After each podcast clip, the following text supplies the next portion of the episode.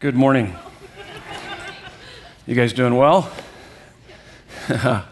Good to have you with us. Welcome to Desert Breeze Community Church. I know I don't say it enough, near enough. Um, thank you guys for uh, your regular and consistent giving here. Um, we wouldn't be able to do it without you. And also, uh, want to thank those of you. I guess we had about uh, let's see, 312 families that uh, made a commitment to our Dare You to Move campaign. So thank you so much for that. That's that means a lot. That's good stuff, isn't it? Yeah, praise God for that. We just finished also one of our biggest uh, Easter weekends in the history of Desert Breeze just last weekend. It was just a really a wonderful weekend and a lot of great things happening around here. We're really excited about what God's doing. I can't believe I get to be a part of this, and it's really amazing. This is our prayer series, talking about prayer, experiencing awe and intimacy with God. No greater no greater treasure or pleasure than that. And we're going to talk about how to pray this morning. If you have your Bibles, you can turn to Luke chapter 11. We'll look at verses 1 through 13. Luke 11, 1 through 13. You guys know what margin is? Having margin in your life? You guys know what I, what I mean by that? Margin is the space between your load and your limit. Does that make sense? So, uh, do you have margin? Do you have margin in your life? Do you have space between your load and your limit? Let me ask you this. If I were to ask you this question, my wife and I were discussing this this last week, and uh, we were talking uh, with a few other folks. And uh, do you know when you've hit your limit? What does that look like in your life when you hit your limit? I can tell you when my wife's hit her limit, but, uh, but do I know? I don't often know until she points it out to me. You kind of hit your limit, haven't you? And uh, so turn to the folks next to you just real quick and discuss with them what are some signs personally, don't point them out in their life, but you personally, when you've hit your limit, what does that look like? What are some signs? Real quick, discuss it with the folks sitting around you, real quick. So, you guys coming up with some good answers? I think it's really important for you to be in touch with kind of where you are and when you know you've hit that limit, when you have no more margin in your life, and how to work through that. I asked my wife that, and she said, she said that her attitude kind of goes, and boy, does her attitude go when she's stressed out. No, she actually has a much more decent attitude than what I have. And she says her attitude goes, and then she also says muscle tension. She gets a lot of muscle tension. But this is how she responded to both of those. She said, Nothing that a Five Guys hamburger can't cure. And, and she's been eating a lot of Five Guys hamburgers lately, so I'm figuring that out. There's probably some stress going on. I'm thinking, I'm thinking more like nothing that a, a piece of coconut cream pie couldn't cure.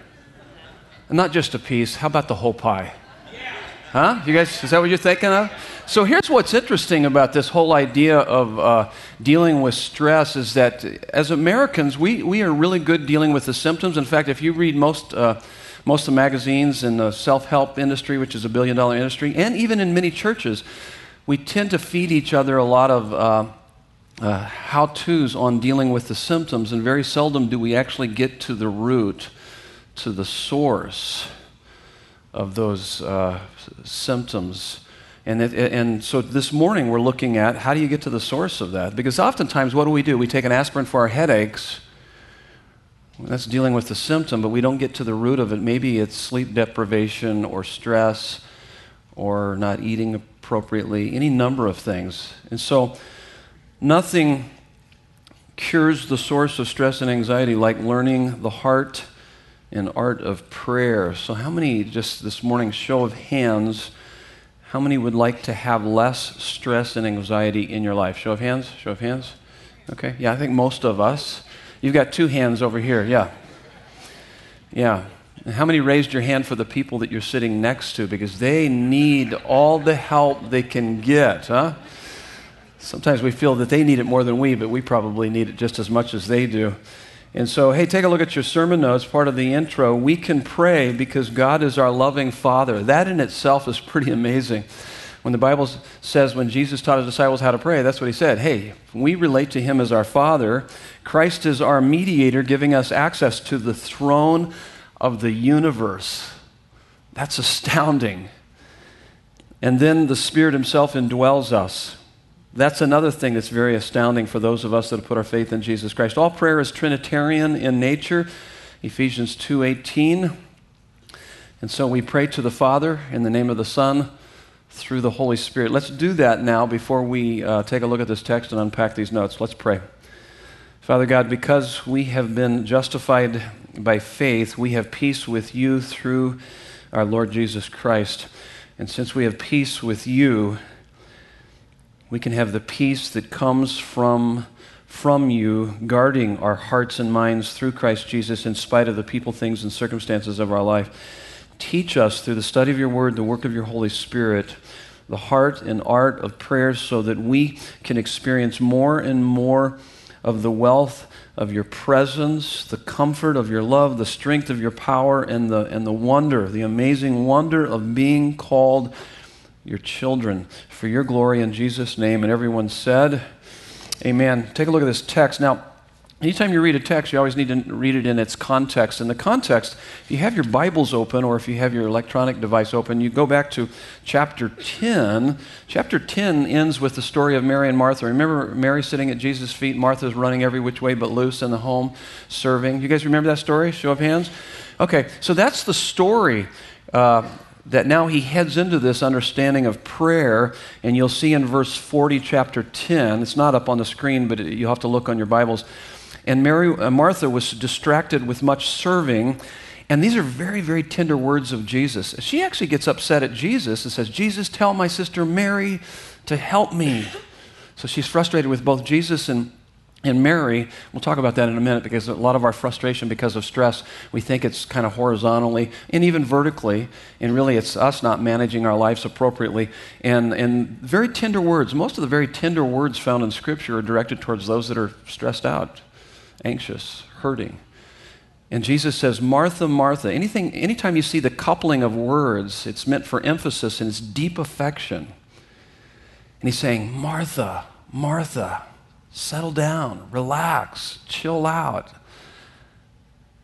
And so these would be words for us this morning. If you're really stressed out, whatever your name is, he would say, he would say your name twice. Ray, Ray, listen to me. Very tender words. Martha, Martha, you are anxious and troubled about many things, but one thing is necessary. Mary has chosen the good portion, which will not be taken away from her. And then the, story ends, and you got to wonder what, what is the one thing? And, uh, and the one thing is chapter 11. This is how Luke laid it out. It's prayer, it's understanding the, the art and heart, the heart and art of prayer. And, um, and it's interesting but one thing is necessary. He uses this word anxious. The word anxious means torn to pieces inside. Doesn't that describe stress? You're kind of torn to pieces inside. You're pulled every which way. It's like, I got to do this, I've got to do that. You're kind of spinning the plates. You're trying to keep all the plates spinning and all the balls in the air and, and all the things going on. And that's the idea. So here's, here's what you need to keep in mind as it relates to uh, anxiety and dealing with stress in your life is that, first of all, the root of most of our issues have to, has to do with our spiritual alienation, spiritual conflict going on. We might not be living in the reality of the fact that we have peace with God through our Lord Jesus Christ. And to the degree I understand that, is to the degree that I'm going to experience the peace of God guarding my hearts and minds. If I don't have peace of God, I don't understand the fact that I have peace with God. So that conflict here creates conflict in here. So spiritual alienation creates psychological alienation, which inevitably brings social.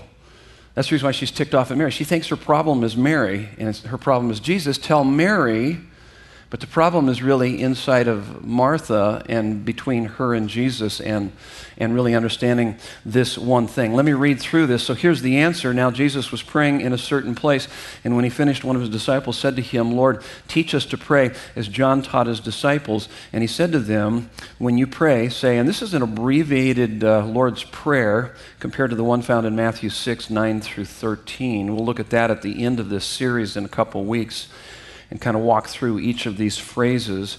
He says, Father, hallowed be your name, your kingdom come. Give us each day our daily bread, and forgive us our sins, for we ourselves forgive everyone who is indebted to us, and lead us not into temptation. And he said to them, which of you who has a friend will go to him at midnight and say to him, Friend, lend me three loaves? For a friend of mine has arrived on a journey, and I have nothing to set before him.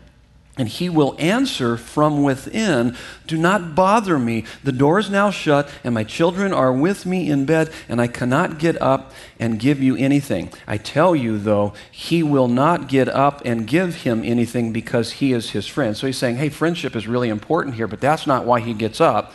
He's going to explain. Yet because of his impudence, what? What is that?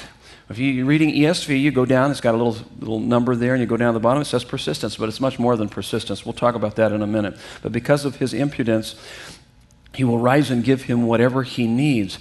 And I tell you, ask, and it will be given to you. Literally in the Greek, which the New Testament was written in, Koine Greek, everyday Greek language, it means ask and keep on asking. The next, then he says, seek, seek and you will you will find, seek and keep on seeking, knock, keep on knocking. So it's not just once, it's just like, it's this relentless, persistent, and knock, and it will be open to you. For everyone who asks receives, and, and the one who seeks finds, and to the one who knocks it will be open.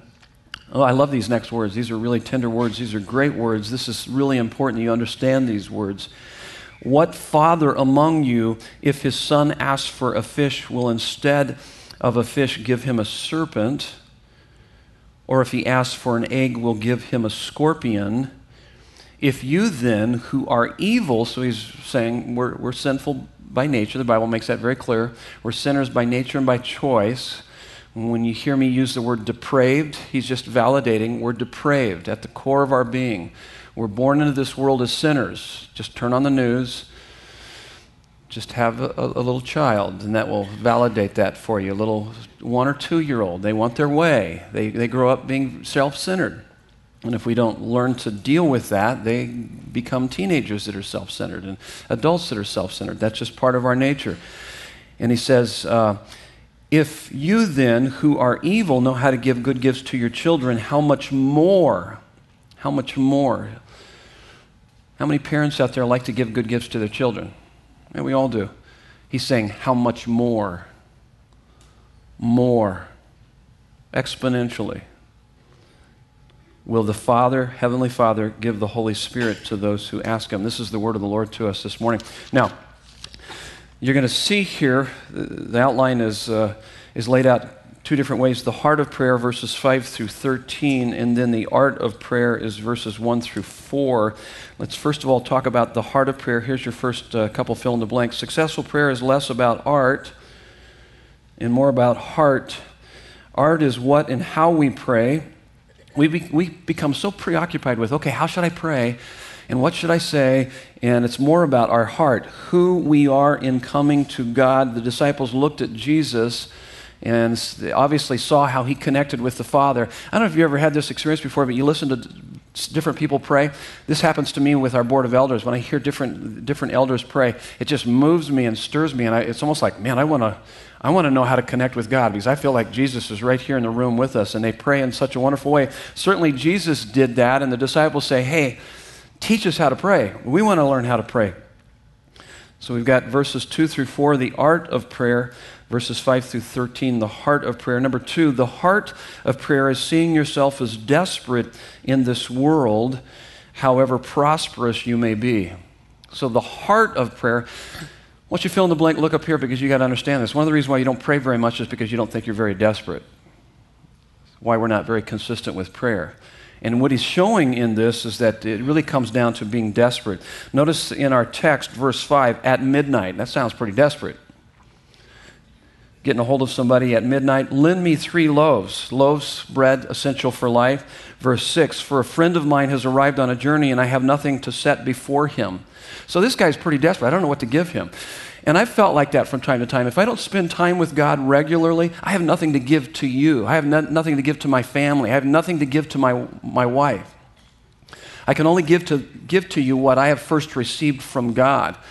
So he's really making a good point here of how important it is that we keep ourselves emotionally healthy and wealthy in our connection with God and receiving from Him so that we can give out to others. You can't give what you don't have. That goes for us as parents. If you want your kids to be stunned by the beauty and the glory of Christ, you need to be stunned by the beauty and the glory of Christ. You need to be experiencing that in your own life. And then in verse 7, uh, the guy responds. He says, It'll disturb everybody in the house. I don't want to wake anybody up. And then in verse 8, we got that word impudence, which, which literally the word means shameless, persistent audacity.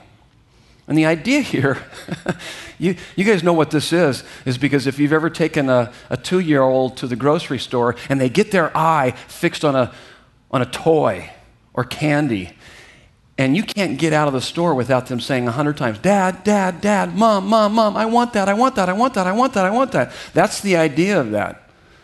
That's what he's talking about there. It's this shameless, persistent audacity. It's this pursuing of God. God, I'm not going to let go until I, I receive from you. I'm desperate for you. I need you. You're crying out. So there's that, that persistence. That's why we've got this verses 9 and 10 ask and keep on asking, seek and keep on seeking, knock and keep on knocking. Now, there are two groups of people in here, out there. I mean, I could categorize everybody in these two groups. Those that are desperate and know it, and therefore they're on their knees praying. They're seeking God. They, that's the way of life for them. They seek God regularly. So there are those that are desperate and know it, and then those that are desperate and don't know it. Oh, we're all desperate. It's just in our pride we don't think that we need God. And it's interesting because suffering has a way of blowing our cover and reminding us of something that has always been true. We are desperate for God. And uh, suffering helps us to discover what we've really been trusting in. Kind of knocks those props out from under us and it makes us more desperate for God. And that's a good place to be because you know what? You always were desperate for God. Now you're finally coming to terms with reality. You need Him. You're desperate for, Him. If you think, man, I can live without God, well, you obviously haven't thought your life out to its furthest implication. Like, take it a few years. When you lose a loved one, you lose your job, any number of tragedies hit. Oh, and by the way, when you face death, what, what are you going to do? When you face death, where are you going to go for all eternity? So when you start thinking out the implications of your life, quit living for right now, but start living for beyond today into eternity. It makes a difference. You begin to realize, oh my goodness, look at the condition of this world. We are desperate for God. That should stir up that. Number three on your notes, no matter how great your earthly circumstances become, they can never bring you the lasting peace, happiness, and consolation that are found in Christ.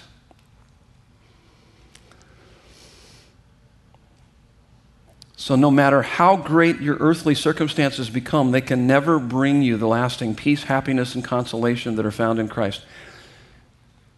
Once you fill in the blank, look up here because you need to know this. Even on your best day, you know that's true. Even on your best day, you know that's true. Only He can satisfy the deepest longing in your soul. There's nothing on this planet Earth that can satisfy the deepest longing in your soul. You were created for God.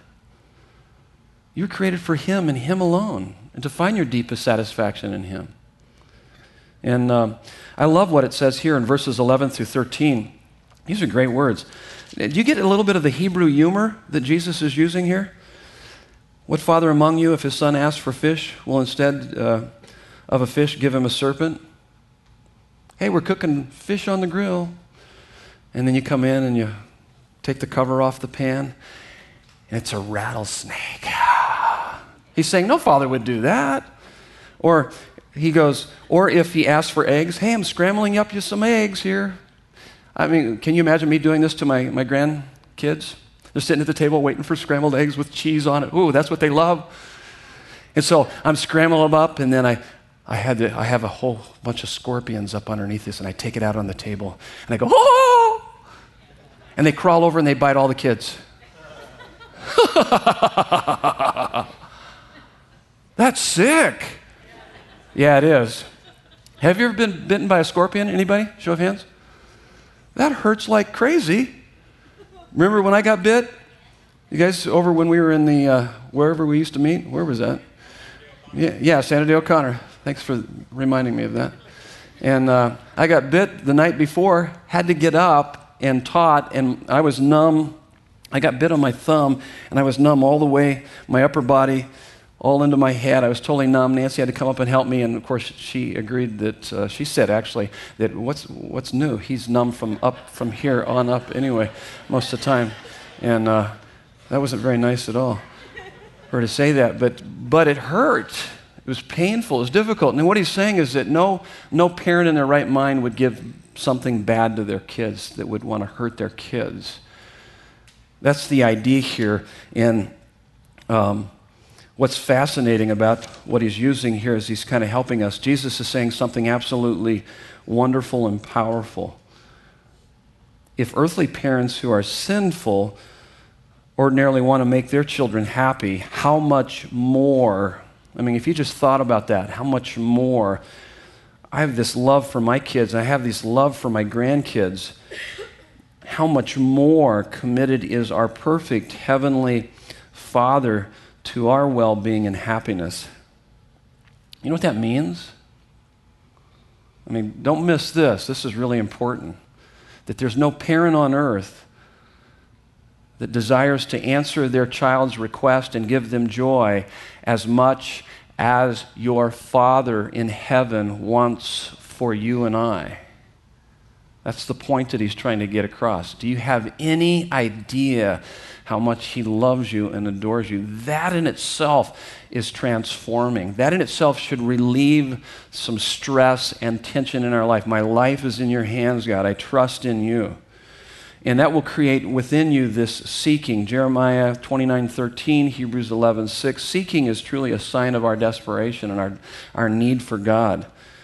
And then, number four, we can't see it because our heart's loves are disordered. God's love, favor, and presence is not existentially as important to us as our prosperity, success, status, love, and pleasure. Existentially means experientially.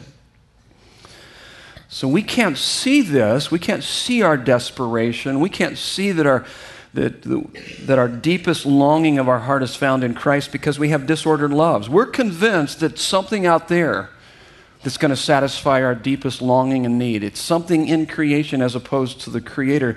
It's because our loves are disordered. Things we ought to love third and fourth are first in our hearts, such as if, if you look to financial prosperity as, as the main source of either security or significance in life, and then back in 2007 when there was a lot of us that experienced some kind of devastation with our finances, we realized at that time money was more than just money to us. It was our security, it was our significance.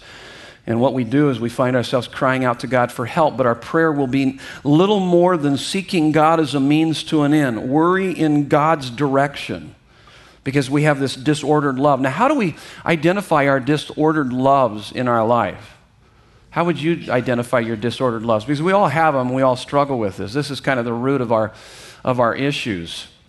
Disordered love, this is how I find my disordered love, is that what, what thrills me, what excites me, what moves me the most?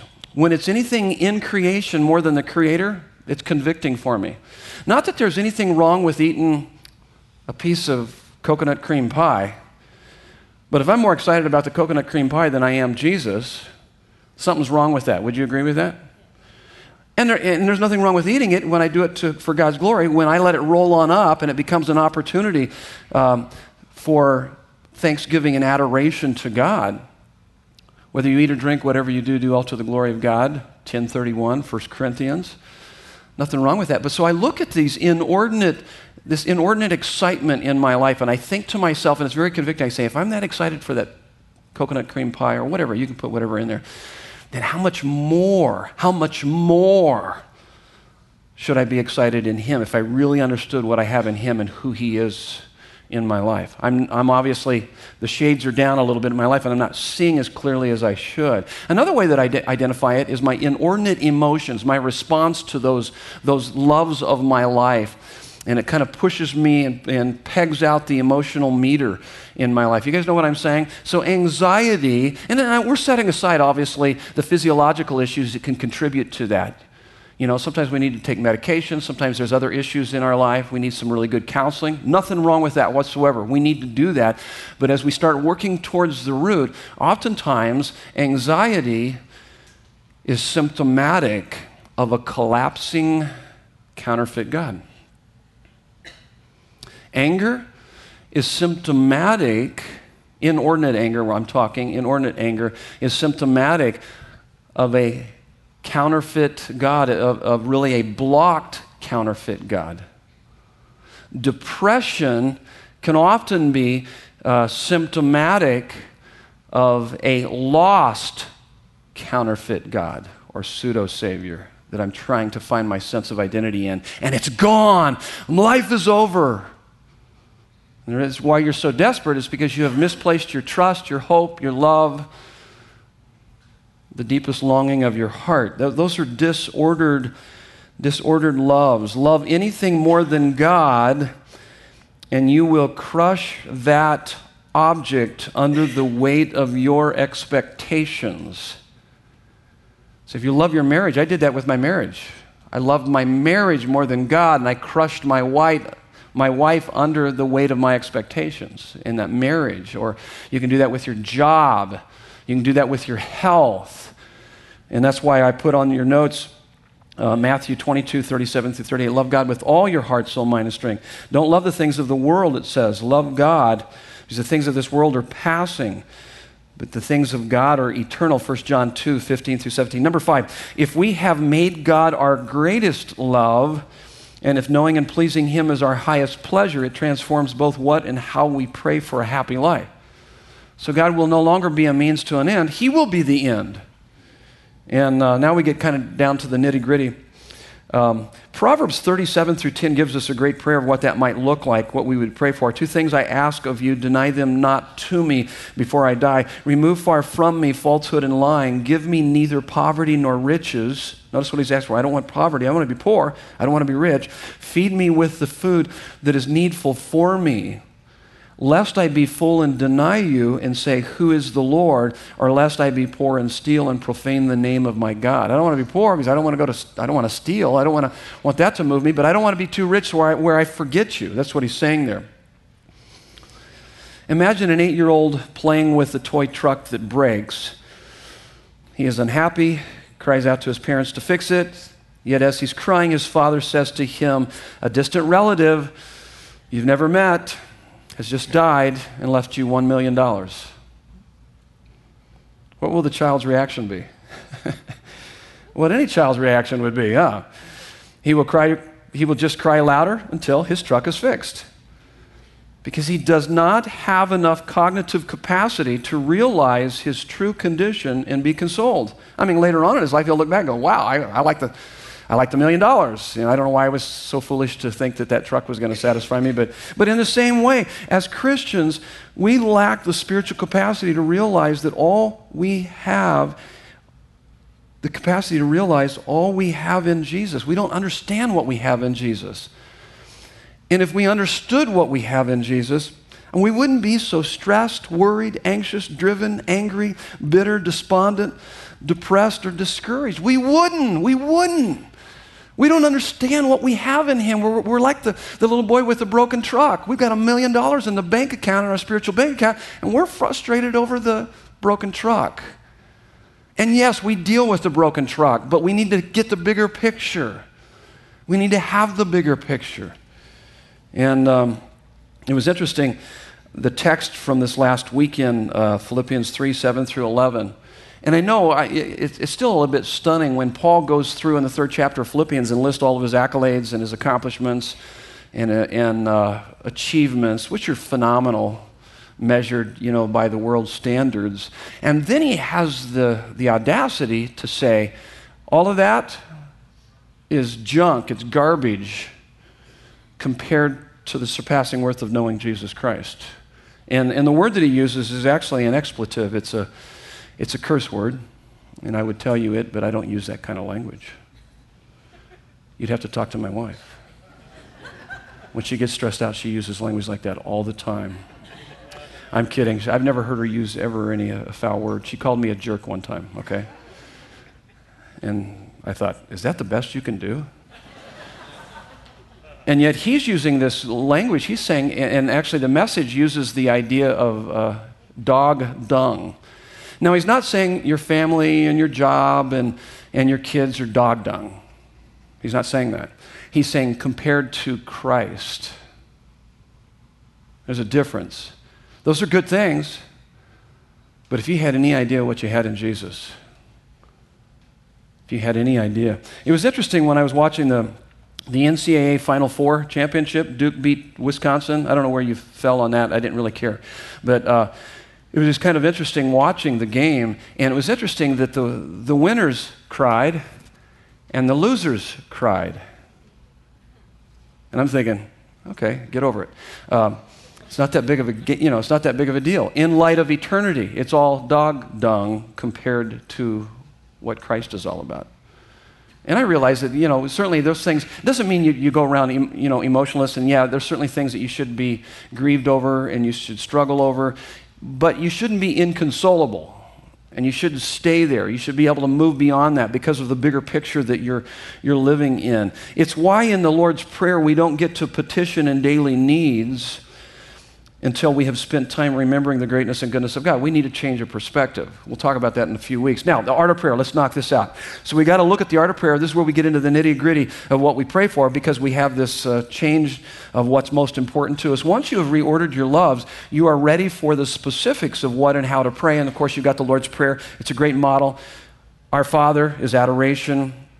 Hallowed be your name, thanksgiving and worship. Your kingdom come, your will be done. Intercession, give us today our daily bread. Petition, forgive us of our sins. Confession, and then uh, lead us not to temptation is warfare. Verses uh, 2 through 4. What's fascinating about this in, in verse 13, he says, How much more will your heavenly Father give the Holy Spirit to those who ask him? Why did he say that? He goes through all of this and he says, How much more will your Father in heaven give the Holy Spirit? So he's telling us this is the much more that he's giving us. He's giving us this is the much more. This is what we need more than anything, more than having our truck, little broken truck fixed. He's saying we need the Holy Spirit. We often pray for better career and more money and better life, better love life, stronger family, better health. But what we need more than anything is the kind of love, the kind of joy, the kind of peace, the kind of, of wisdom, the kind of character that can handle anything and make the temporal things, career, money, and love life, even better. That's what he's saying. And, and you can have that through the Holy Spirit. Do you have any idea what you have? Because if the Spirit who raised Christ from the dead dwells in you, then the Spirit that raised Christ from the dead will make alive your mortal body and so he's wanting us to really understand the implications of that, live that out. Number two, should we pray for change of circumstances or just for strength to endure them? Yes, both. Matthew 26, 39, Jesus gives us a really a, a great example of this in Gethsemane, is a balance between honest desire, ask boldly. He says, Let this cup pass from me and then humble submission, surrender completely. Nevertheless, not my will, but your will be done. Daniel chapter 3, verses 16 through 18. I looked through scripture to see, do I see this represented in scripture? Yeah, absolutely. Daniel, remember the three guys, three Hebrew dudes? These guys, they were about ready to get, be thrown in the furnace. Why is that? Because they were not going to bow down to the, the idol, the gold image of Nebuchadnezzar. And were they really stressed out about that? Oh, maybe a little bit initially, but they were consoled by the fact that they knew that God was in control. And this is how they responded. They said, Hey, listen, we're not concerned about what you say, even if you do throw us in the, in the fiery furnace, because God can save us. God will save us. Oh, and even if He doesn't, our lives are in His hands. so there's this kind of, we're going to ask boldly, but we're going to surrender completely to what God has for us. Here's another example of that is in the, in, uh, the faith chapter in the Bible. Where's the faith chapter? Someone yell it out to me. Hebrews 11? You guys thinking, thinking Hebrews 11, faith chapter? Yeah. It's a great chapter on faith, helps us to understand faith. Listen to what it says. If you don't read completely through the chapter, you miss the second half of it. The second half is really powerful. First half kind of talks about by faith, some conquered kingdoms, some stopped the mouths of lions, some escaped the edge of the sword, some became mighty in war, uh, some put foreign armies to flight. And then it shifts to verse 36 and it says, By faith, others suffered mocking, flogging, and even chains and imprisonment. They were stoned, That's first century being stoned, not second, uh, 21st century stoning, okay? Colorado, medicinal being stoned. Uh, they were sawn in two, they were killed with the sword. I want the first part of Hebrews 11. Thank you very much. I don't know if I like the second part, but that was by faith too. Here, here's the point, and this is what you got to get. So, you're struggling in your life, I'm going to pray that God will, will deliver you from that. If you're, if you're struggling with cancer, I'm going to pray until God either heals you or He takes you home and heals you. I'm going to ask boldly, but I'm going to surrender completely. You hear what I'm saying? And I'm going to beg him, and I'm going to come before the throne of grace consistently, and I'm going to pour my heart out to him because we are all desperate for him. And because I'm going to do that because I know sometimes God calms the storm, and sometimes he calms his child in the storm. Either way, you can trust. You can trust the fact that he knows, he cares, and he rules, and that's enough. That's what it's saying here. I surrender to you, God. I'm going to seek you with all my heart. And you're going to, you're going to calm the storm or you're going to calm me in the storm. Either way, I'm committed to you. You guys tracking with me? Man, that's faith. So if I'm going to be taken out by the sword, I'm going to do it praising you. And I'm going to give glory to you. And I'm going to show my friends how to die for your glory. But if I'm going to, you know, win through the sword, praise God. I'm going to do it victoriously and give honor and glory to you. Number five on your notes, or number three on your notes under the art of prayer. Make prayer a habit through regular discipline of a specific time and place. It is a good thing to let prayer be the first business of the morning and the last at night and a lot in between and a whole lot in between. You see this with Jesus. He often withdrew to lonely places and prayed. Mark 1:35, Luke 4:42. Do you do that? Do you often withdraw to lonely places and pray? Now, now those of you that have a house full of kids, you're going to have to. Uh, um, you're just you're going to have to wait until they're grown and gone, I guess. I'm kidding. No, you need to. It's hard. Believe me, I know but it's, uh, you're going to have to give each, give each other a break. Okay, honey, it's time for you to take a break. But don't go as long as you went last time, like two months. You know, but just you give each other a break. I'll watch the kids for a while. You go and, and get, along, get along with God and do that. And I think that's important to be able to do that. And what you're wanting to do, you're wanting to create this 1 Thessalonians 5.17 to pray without ceasing. And it's interesting when you study through Scripture, we are commanded to pray as we're commanded to not kill and still. So the commandment to prayer is to pray is important. My wife was sharing me this quote from Spurgeon, Charles Spurgeon, dead theologian, late 1800s. He said, "The shop, the barn, the scully, the scullery, and the smithy, these are all places of work, become temples when men and women do all to the glory of God. Then divine, he quotes this in quotes, divine service is not a thing of a few hours and a few places, but all life becomes holiness to the Lord, every place and thing as consecrated as the tabernacle and its golden candlestick. Another uh, great one that I haven't quoted from for a while, it's Practicing the Presence of God, uh, Brother Lawrence. It's a little small book that I enjoy reading because it kind of gets me in that 17th century monk who found incredible delight in the discipline of practicing the presence of God in, in the most menial, mundane, and even menacing tasks. Uh, we should, this is what he says, we should practice God's presence through a continuing conversation with Him that it would be shameful to trade such a relationship for trivial foolishness, and that we should feed our souls on the highest thoughts of God. We can find deep joy, he said, by simply being with the Lord. The greatest pains and joys the world has to offer can't compare to the experience of walking with God. So, the reason why you oftentimes withdraw to lonely places and pray so that you can regularly practice His presence in everyday life. Number four, pray regardless of your feelings, but do everything you can to focus your thoughts in order to warm and engage your affections for God. So, you're trying to focus your thoughts to warm and engage your affections for God because prayer is lifting of the heart to God. Lamentations 3:41. Matthew 15, 8 through 9. You don't want to be guilty of that. Worshiping God with your lips, but your heart be far from Him. You know, it's not something you check off the list. You want to encounter God. You want to have an encounter with the living God. And uh, you're desperate to, to hear from Him as you're reading His Word that He speaks to you. that all in intimacy with God. And so you want to taste and see that the Lord is good.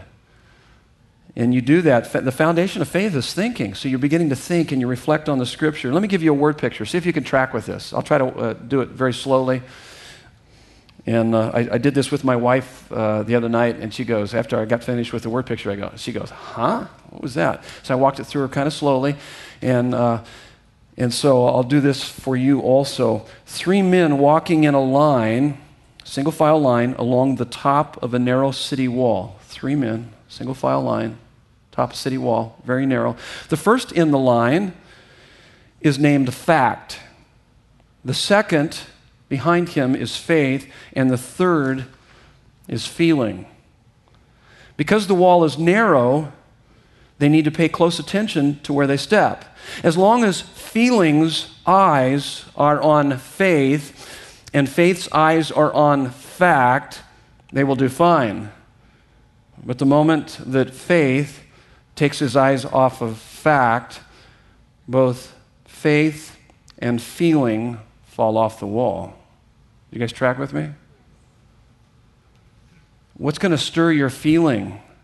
Faith focused on fact, the fact of God's word, logic on fire. God takes his word, and through the work of the Holy Spirit, he makes it alive to your heart. But you focus on his word. And I'll take verses and I'll begin to meditate on them, and they'll begin to, God, through His Holy Spirit, will light them on fire within my heart. And that brings the assurance, and that assurance brings the kind of feelings that I want. But my feelings don't lead me there. It's my faith focused on the fact of God's Word. Now, I put three stages where we all are and you're either satisfied, and I gave the verse there for it, you're, or you're longing to be satisfied, or you're going to repent. So you're, sat, you're in the moment of just enjoying God, or you're longing to be in that moment. You know, my, uh, as the deer pants for the streams of water, how my soul pants for you, oh God. I, I don't have that sense of your presence in my life right now. Or you recognize that I don't have the satisfaction, nor I even have the longing, and so that's where repentance comes in. I just say, God, help me. There's other things in this world that are more exciting to me right now than you, and I realize that's wrong. If I had, if I knew you, I wouldn't be that way. Help me to see that. And that's where you cry out to God and you begin to be more and more in touch with your desperation. Here's where we end. Almost finished. Build on your study of the scripture through meditation, answering the word in prayer to the Lord, and be aware of the Holy Spirit's leadings. So, meditation is something where you're just murmuring scripture, you're meditating, you're reflecting, you're thinking. I gave you some guidelines for that. Anytime you meditate, you always want to ask the question on a particular scripture what did the original author intend? How does it fit into the whole of Bible? How does it affect my relationship with God, myself, and others? And then I gave you that acronym, ACTS. How can I, what can I adore God for? What do I need to confess? What can I thank Him for? What do I need to pray for? You can kind of see how that works out and then you can pray through the, the Lord's Prayer. You want to keep a lookout for the Holy Spirit. If, as you are meditating or praying, an abundance of good thoughts comes to you, you, you ought to disregard you know, your, your petitions for a moment. Make room for such thoughts. Listen in silence. Don't in any way obstruct them. The Holy Spirit Himself is speaking to you, and one word uh, from Him is better than a thousand of our prayers as you encounter God. Let's prepare our hearts for communion this morning. It's a very sacred time for us as believers. If you're not a believer, you can become one today and feel free to take communion with us. What you need to do is acknowledge your sin that separates you from God, believe that Jesus Christ died on the cross for all of your sins, and then confess Him as your Lord and Savior. Give your life to Him and feel free to take communion with us. Let's pray. Father God, we we are in awe that there has never been a parent on earth who wants to answer, request, and give joy to their children as much as you want for us, your children. Yet we know that you are not only loving, but also holy and just. How can you shower blessings down on sinful people like us who deserve the opposite? And the answer is that Jesus got the scorpion and the snake so that we could feast on the abundance of the Father's table and drink from his river of delights.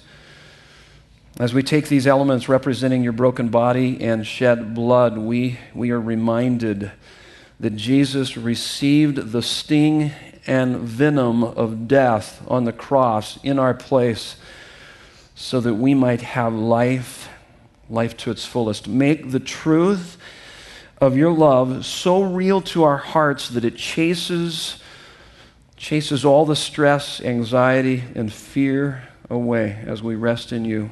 In Jesus' name, amen.